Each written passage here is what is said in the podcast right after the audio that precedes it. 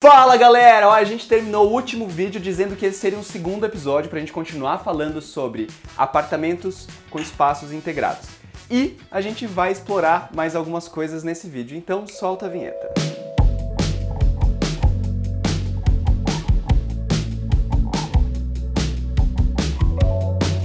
Galera, então como a gente mencionou, planta integrada, a gente tem aquela decoração sem limite de espaço, né? Dá para vocês verem, nós estamos na cozinha, ao mesmo tempo, do nosso lado, temos um painel decorativo feito de revestimentos que faz parte da sala de jantar e do hall de entrada do apartamento. Bom, esses móveis aqui da cozinha, eles começam lá atrás e terminam na porta de entrada. Então eles também têm um papel de integração dos espaços porque ao mesmo tempo em que a gente usa para guardar coisas de cozinha, toda a parte de taça, tal, tá aqui em cima, a gente também usa como um aparador na entrada de casa, para deixar chave, para deixar aqui. bolsa eventualmente. Então a gente deixa todas as coisinhas ali numa caixinha. É, pensar nos móveis planejados como uma forma de integração é muito importante, principalmente quando se trata de um apartamento pequeno igual esse, de 50 metros quadrados. A gente tem também, por exemplo, essas prateleiras que não fazem uma lateral fechada para a gente ter a sensação de mais amplitude de visão e isso também contribui para a amplitude do espaço. E a gente aqui a todo momento está falando de sensação. Então é fazer com que a gente tenha a sensação de um espaço mais amplo.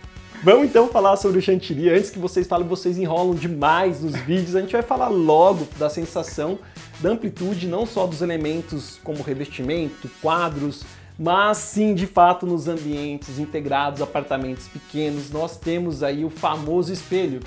É, foi utilizado o espelho no apartamento do Caio, mas não foi em toda a parede da sala para parecer que o apartamento tem o dobro do tamanho.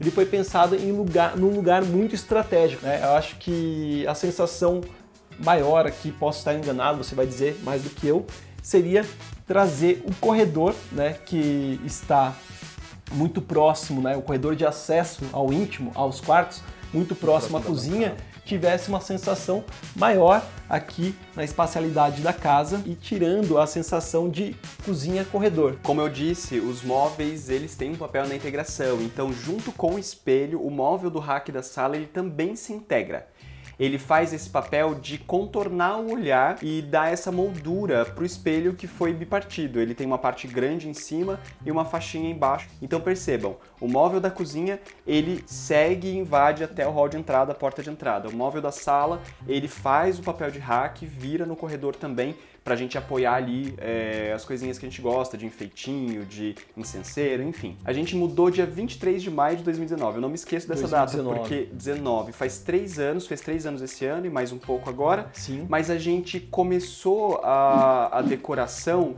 com uma expectativa de reformar em três meses, levaram cinco, mudamos e ficamos por mais uns seis meses ainda decorando. Então o espelho, por exemplo, demorou uns seis meses para a gente Sim. poder instalar ele. E aí ao longo do tempo a gente vai colocando objetos, mas o apartamento já está decorado pronto há dois anos e meio. São três anos e ainda o apartamento ele é muito atual, né? Principalmente na parte dos acabamentos, os revestimentos, o, os objetos. É algo que a gente sempre menciona para os nossos clientes que o que vai trazer essa atemporalidade é a harmonia de todos os elementos. Então, Se quiser, eu indico o escritório arquiteto. Por favor, me Estou precisando fazer isso na minha casa. pra cá, no final da cozinha, a gente tem a lavanderia, tem uma porta de vidro ali que eu mostrei no vídeo do tour. Se vocês não assistiram, por favor, assistam o último vídeo. Eu quis esconder as coisinhas ali da lavanderia, mas vamos pensar na planta original desse apartamento. A gente tinha bem nesse alinhamento aqui uma mureta que dividia a parte da cozinha e a parte da sala, da sala de jantar e da sala de TV. Tirar essa mureta foi muito importante, só que o que colocar no lugar dela? Falando da rotina, o como a gente usa o espaço, eu logo percebi que a gente usa muito uma bancada. Por quê? Ela é tanto o apoio do dia em que a gente está aqui cozinhando, quanto a gente usa muito no dia a dia para tomar café, para jantar, para almoçar. Então a gente usa pra caramba esse espaço.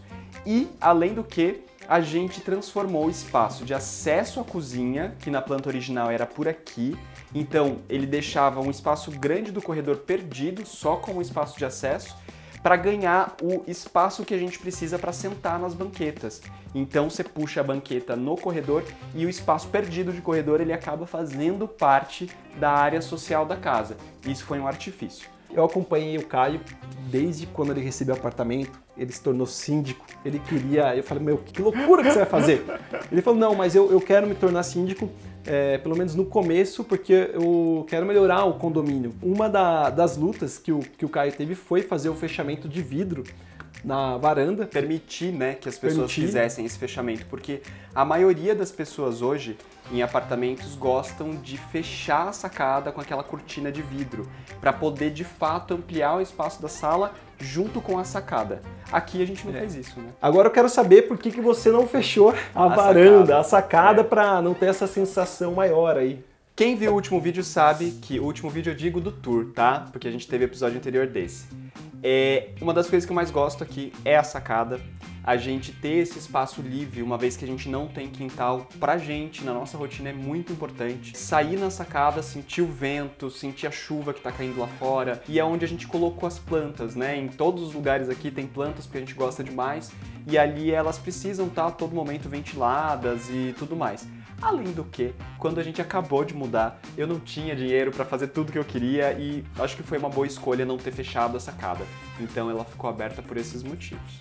Então, antes de finalizar esse vídeo, a cereja do chantilly do café é o seguinte: quando a gente pensa em apartamento, em apartamento com planta integrada ou não, a gente tem que olhar obrigatoriamente para o estilo de vida de cada morador e fazer escolhas o fechamento da sacada aqui ele não aconteceu por uma escolha, assim como a gente escolheu abrir essa cozinha e integrar numa balança em que o cheiro da comida, por exemplo, que vai invadir esses espaços, ele não é pra gente um problema tão grande, uma vez que eu posso deixar a porta dos quartos fechada, os quartos vão ficar ventilando com a janela aberta.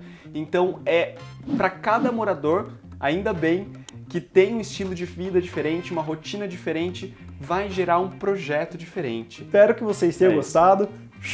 Obrigado, seja sempre bem-vindo. Valeu, obrigado pelo Até convite. Até a próxima, gente. Tchau, tchau. Até o próximo vídeo.